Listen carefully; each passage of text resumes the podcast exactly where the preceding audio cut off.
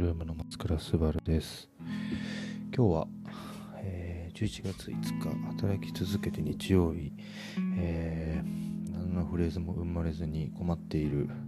午後14時の松倉すばるです。このポッドキャストは、えー、松倉が日々考えることを考えるまんま声のブログとしてお届けするポッドキャストです。最近はですね、えー、今ここで、えー、シンクルーム収録してる僕のアトリエなんですけど11月いっぱいで、えー、契約満了となりましてちょっとね変わった物件でとてもね気持ちいい光が入る場所ではあったんですが、えー、2フロアあるんですよ。わかんないかもしれないですけど。謎に2フロアあってですね僕って仕事的にこうデスクがあっててちょっと横になって考え事できたりあとはまあランチ作れるぐらいのキッチンがあれば、えー、それで済むんですがなかなかね、えー、法人契約ができて、えー、手頃な物件っていうのがね意外と少ないんですよね。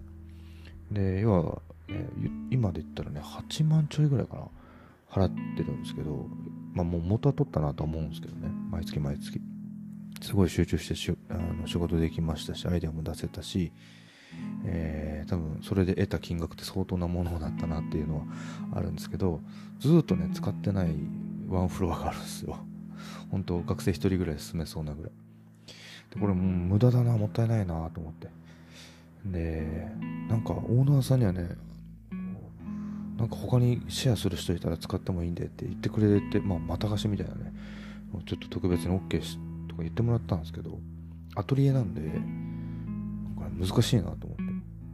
で結局お世話になりましたということで、えー、契約が終了として。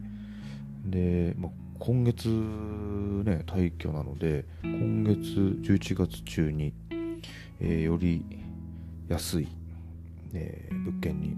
行かなければと思って。で、ね、東京出張の帰りにあのあんまり新幹線で仕事できないのでスーモでね、えー、探してみたんですよ。今までねちょっと特殊な不動産屋さんばっか中心に見てたんですけどスーモで、えー、事務処理用 OK な物件で、えー、今僕面は家は二条二条城の西側ですよ。で今後はね二条城の南東側にあるんです。その界隈ぐるっと、ま、丸してなんかねなぞって検索ってできるんですよ。あのめっちゃ楽しいよ。あれ、発明だと思って見てた。ね、それで出てきた物件が、えーまあ、いくつか見て6つぐらいあったんだけど、5万以下みたいなね、学生一人暮らしぐらいなことをやっていくと、なかなかないわけですよ。そんなとこでさ、事務処理をする人なんてめったにいないでしょ。なんですけど、なんか何件かあって、で、あ、これ、いいなと思った物件が一つあったのでそれをね金曜日急遽連絡して「あ内覧したいっす」って言ったら「じゃあ大丈夫です」っつって。ですぐ見に行って朝10時ぐらいかな、えー、見に行ってでねマンション自体ボロボロとか古いマンションでは築ね40何年ぐらい経ってるやつなんですけど一番上の階でですね、えー、風の通りも光の入りも良くて11畳あって6畳ぐらいのかな？4畳半6畳ぐらいか5畳ぐらいかのちょっと広めなベランダがついてるのが出てたんですよ。見に行ったんですよ。だからなんかね良くて。静かで。で周りにね多分他にもねお仕事で使われてる方いるのかな？なんかねあの不動産屋さんがそんなことちらっと言ってた記憶があるんだまあ、もちろん住んでる方もいらっしゃる物件ですね。でああもうここで行きますサインしますつって手付金もボンって払ってきて。で今は審査待ちって感じでもう超特急でアトリエの引っ越しを。だからもう一回引き払ってここにあるものはあのコンコンとかね分けておいたらいいかなと思う二度手間だなと思うのとやっぱねなんだかんだ集中できる場所がないと、えちょっとマジで仕事やばいなっていうのもちょっと危機感もあって本当ね10年前20年前とかであれば喫茶店行ってねでタバコ吸いたんですよ 僕ねタバコ吸いながらじゃないともう仕事できなくなっちゃってるんですね。もうタバコ吸わずに1時間の会議とかマジ限界、そこが限界で2時間3時間ってなると途中、ちょっとね、タバコ休憩に逃げ出さないとやってらんなくなっちゃう あの、体になっております。なんで、あの、急遽見つけて、値段的にもね、半分近くまで落とせたので、すごく満足。事故物件とかじゃない限り。でも、そういう話ではなかったので、まあ大丈夫かな、というふうに思っております。いや、3連休だったんですよ。ね働いたな。で、結局ね、えー、まあ仕事は いつも通りしてますが、ちょっとあの、速度を緩めつつ、友達の店に顔出したりとかっていう過ごし方をしていてでガッと作業集中したかったのでこもってる時間も長いんですけど昨日はですね、えー、トニー、えー、2畳前移転したんですよ。僕が大好きなお店のトニーっていうのが移転して、えー、鎌原町通り鴨川間ぐらいのところに引っ越してね食ってきた。美味しかった。なんかね本当に疲れまくってる時に行くんですよ。がっつりした肉とひとまず何頼んでもうまいみたいなものであの心の栄養補給と腹の 腹を満たしに。であの移転でそれでも1ヶ月半ぶりぐらいとかなんですかね。行けて。いや美味しかった。そして店もなんかとても良かったです。だから、ね、検索しても出てこないんじゃないかな。そんなオープンにしてるお店でもないので。でねなんか昨日よかったな美味しかったな。うまいものは本当復活するよね。なのでガッと飯を食ってきたりしました。でこう隙間時間で映画も見に行ってイコライザーの3ですね、えー、知ってる？イコライザー。えっと1がねもうだいぶ前だよね。1がね衝撃的に面白かったんですよね。えだえなんたらワシントン。役者さんの名前全然覚えられないんですけどみんなパッて頭に浮かぶような人ですねあの黒人の俳優の方です。でもともとなんか、すごいあの国お墨付きのこう暗殺者的な殺し屋的な人なんですよ。でもうそのもう引退をして身分を潜めて暮らしているんだけどその日常の中にこう悪い人たちがいてそれを懲らしめるっていうねこう映画なんですよ説明がシンプルすぎるなと思ってでワンがねとてつもなく面白くてその主人公がですねこれあの1の時主人公は日本でいうと江南みたいなホームセンターでね働いてるんですでみんなに愛されてちゃんと自分のコミュニティとか場所が、ね、しっかり確立されてるんですけどそこに徐々に徐々にあの悪いやつらが身の回りもやっぱりいてそれ懲らしめていくと。人知れず懲らしめていくんですよ。懲らしめるというかめちゃくちゃ殺すんですよ。とても残忍な方法で。でその時のこの日常の穏やかなあの感じとあの殺し屋としての感じのこのコントラストがすごい魅力的な映画なんですけど何よりこのワンねこれ見たことない人暇な土日に見てください。あの最後の戦いはですねその自分の職場あのホームセンターで行われるんですけどもうね圧倒的殺しのスキルなのであのホームセンターにあるものの DIY で殺していくんですよ。それがもう今まで見たことないジャンルだなこれと思って。ので僕すごい好きになって。でちょっと忘れてたんですよね。結構ね間が空いた気がするんだけど2が実はもう放送終わってて映画も終わっててで映画の今ねファイナル3が出ててもうそろそろ上映終了ってなってあじゃあ見に行こうと。2飛ばして見に行こうというので行ってきました。舞台がねイタリアになっていてシチリア海のどっかの島でのあの架空の町の名前名前だとは思うんだけどめっちゃくちゃ綺麗だったね。でもう始まってからすぐこう俺クスクスクスクス笑う映画じゃないんですけどあの期待してたものと違うぐらい美しい風景に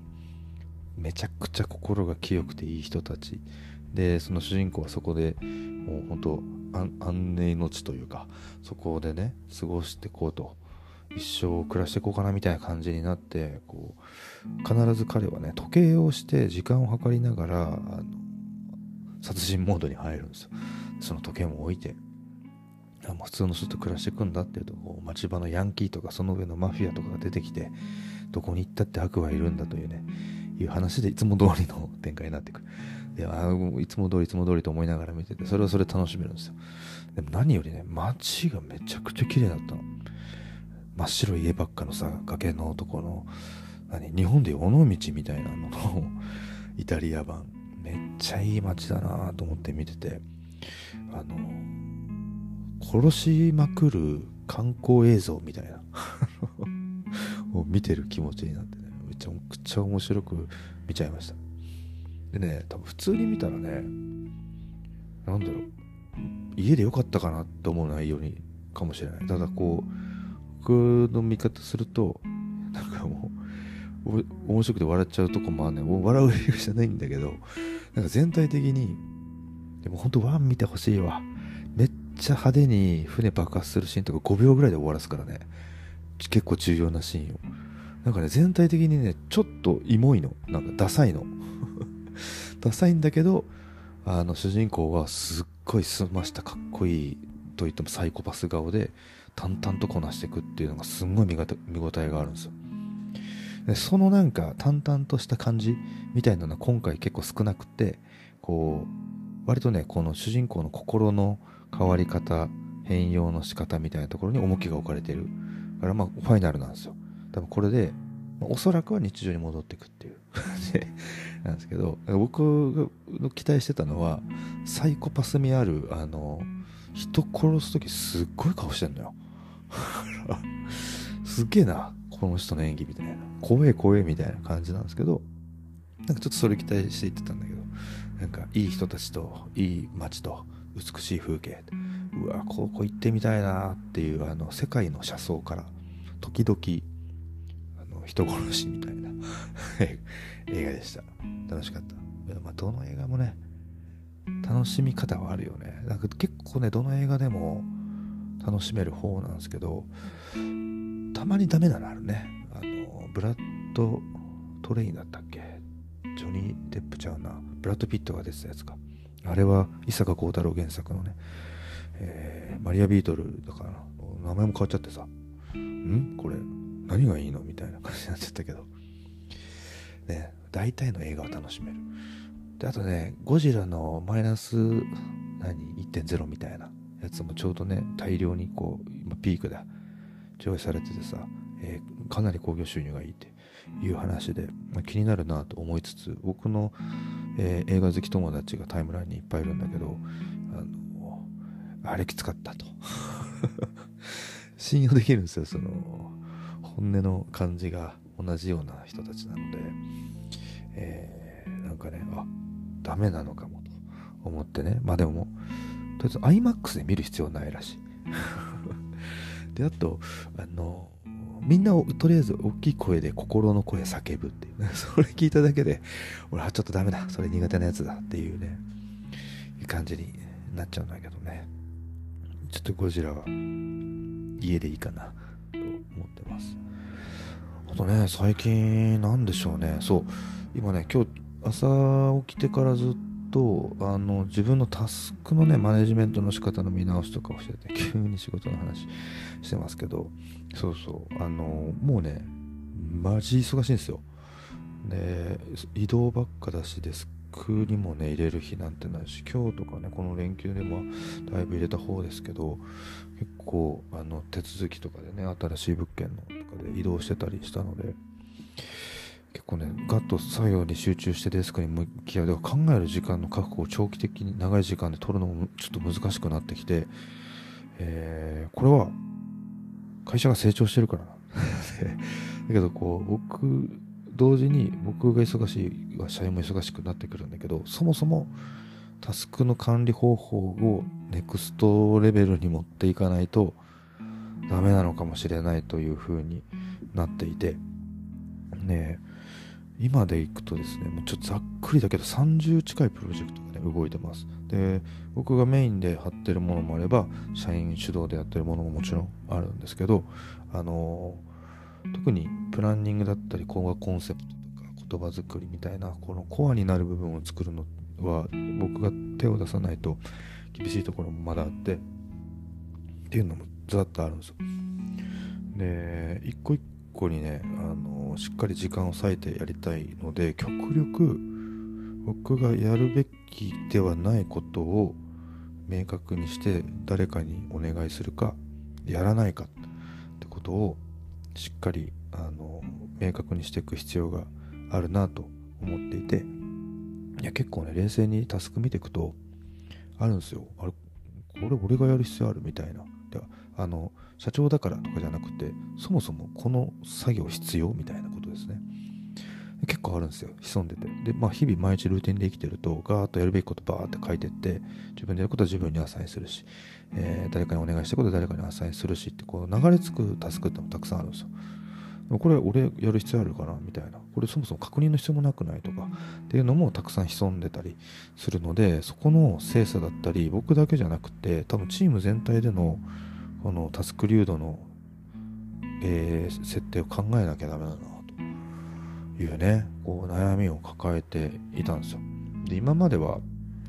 あの何だっていいんですけどタスクアプリ使ってそれぞれに投げ合ったり、まあ、雪合戦みたいなもんですよ。キャッチボールしてこれマスクさんお願いしますとか。で僕はメールもめっちゃ来るしメッセもスレッドもあらゆるものがバーッと通知が来まくるので全部オフにしてるんですよ。であの時間がある時に、えー、時間がある時にか毎日、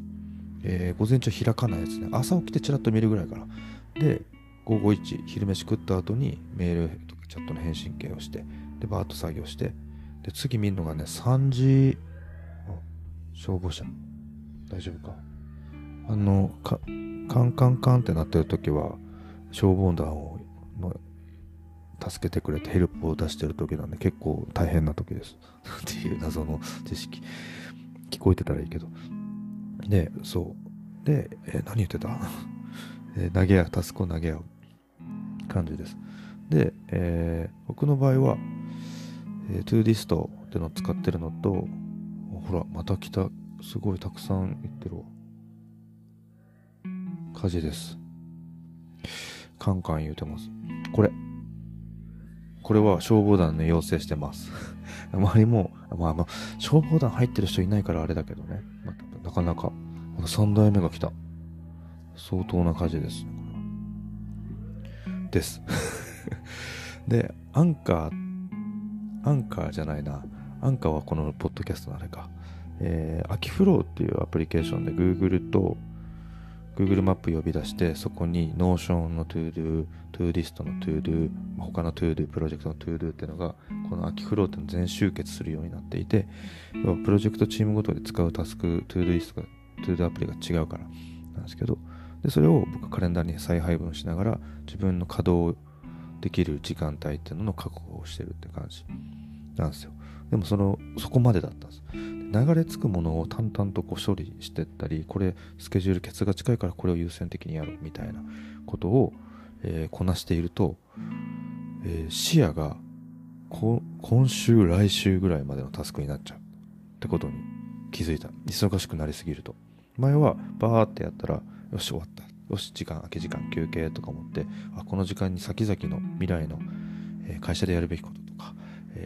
か、ら相談が来てて提案まだ先だけど今のうちのアイデア考えておこうとかっていうこう作業時間の先行投資みたいなことを隙間時間でできてたのね。要は仕事プロジェクトが少なかったから。だけど今はもう倍以上だね。になってしまっていて、えー、まあ案件受注量をコントロールしろって思うかもしれないんですけど多分今こんぐらいの量を当たり前にできることの方が大事かなって思ってて。で、えー、今この数をキープしてます。社員の人数も増えてるっていうのもあるので。けどそう今そこの流れ着いてきたタスクたちをちゃんと、えー、考えながら仕分けしていく必要があるな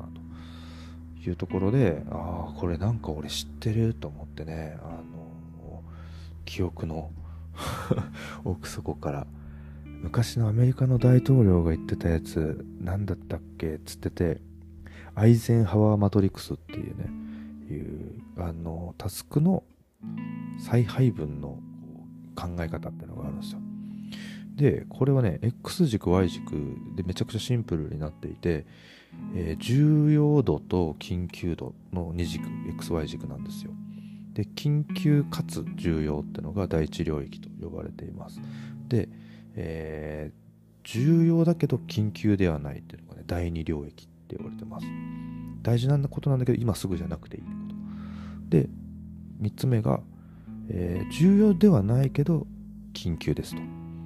まあ、突然お客さんが来るとか、えー、なんだろうね。なんか報告書出してとかでもいいかもしれない。なんかそういうこと。でも出さなきゃダメみたいな。ケツが決まってるもの。で割と近々発生すること。で最後の第4領域で、えー、緊急でもないし重要でもないっていうこの4つのね、えー、マトリックスに配分されるんですよ。これにしっかりあの再配分して置き換えていきましょうっていうものが、えー、これ、え、マトリックスアイゼンハワーマトリックスという呼ばれるものです。でこれはねあの国の統治する時の大統領が何を本当に優先なことを優先度を持ってやるべきかっていうことを、えー、やってた、えー、管理するためにやってた方法かなり有用だということを、言われてたんですね。でなんかこう順番としては第一領域重要かつ緊急ってところが一番大事。急いでもいるし超大事ってこと。で次に大事なのは重要ではないけど緊急なこと。第三領域と呼ばれているものです。これは割と一個一個のタスクは、えー、すぐ終わるかもしれないことがたくさんあるんですよ。なんだけど時間的な制約があるケツが決まってるもの待ってる人がいるとかっていうことですね。要は自分にボールを預かってる状態でキープし続けるとその分全部が遅延するんですよ。なのでぶんなぶん投げれる返せるものは返す。第三領域を次に着手する。でその次に第二領域急いじゃいないけどとても大事なこと。これからの先の会社の経営のことだったりみたいなことを考える時間を作るとか。で社員のメンテナンスだったりとか、えー、状態をちゃんと把握できるようなシステムを導入しようとか。っていうようなことを、えー、あとは機材でもね備品でも買っておこう、まあ、重要ではないかもしれないですそれを。っていう感じ。で最後に第4領域。一番重要でもないし緊急ではない。ここに集まるタスクってのはやるべきじゃないっていうタスクなんですよ面白いよねこれここに集まってしまうものタスク化されてるけどここに集まってるものは全部捨ててもいいかちゃんと考えて吟味してくださいっていうゴミ箱みたいな、えー、領域になってますで特に第三領域ですねややこしいよねこれ続かないと緊急じゃな緊急重要ではないけど緊急だってものこれはあなたがあなたにしかできないことはすぐ着手してください。あなたじゃなくていいものは誰かに必ず任せてくださいなんですよ。なんで任せるボックスなんですよ。面白いんですよね、このなんでこれを、えー、導入して自分自身が持っているタスクそのものの総数だったり Not to do リストみたいなことをしっかり明確にすることだったりってのをしっかりやらないとタスクの波に溺れてさ、えー、僕が最も人生で集中したいのは何かを考えて発案することなんですよ。これの時間が今脅かされているという状態なので、えー、それに対する対応策というものを練ってるような過ごし方をしてました。こういう日々の改善をですね、えー、やっていかないとマジでこの忙しくてぶん回され火の車みたいな状態が当たり前になってしまうので、ま、僕自身のシステム改善みたいなことを、えー、しっかり時間を設けてやっております。それとあとアトリエのちょっと小物類を片付けしたりとかっていうのであのそんなこれから控えているですね。あのアトリエの引っ越しの準備を隙間時間でやってます。がっつりね引っ越しの準備できるっていう時間がなくてですね、えー、隙間隙間でやって運ぶのも1日であのそんなねアトリエなんであの作業デスクぐらいなんですよ。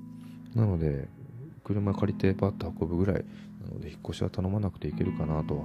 思ってるんですけどあの11月中に全てのミッションをコンプリートしなきゃダメなので、えー、なんとかして実現しようとしております。そんな感じで今日は連休最後の日。まだこの後も言葉を粘ろうかな。言葉とアイディアちょっと粘ってヒント尻尾をつかまなきゃダメなので、えー、そこを粘り倒そうかなとでちょっと隙間時間で事務処理だったり請求書ってあるんだ それらを対応してで今考えてるこの配膳アイゼンハワーマトリックスを自分でうまく運用するにはどういう方法ができるかっていうのを、えー、最終バージョン作ってみようかなというふうに思っております。この辺り気になるよって人がいたら Twitter でも DM でも何かしらリアクションしてくれたらまたやり方はラジオでも話そうかなというふうに思います。それでは今日のラジオはここまでとなります。それでは皆さんさようなら。バイバイ。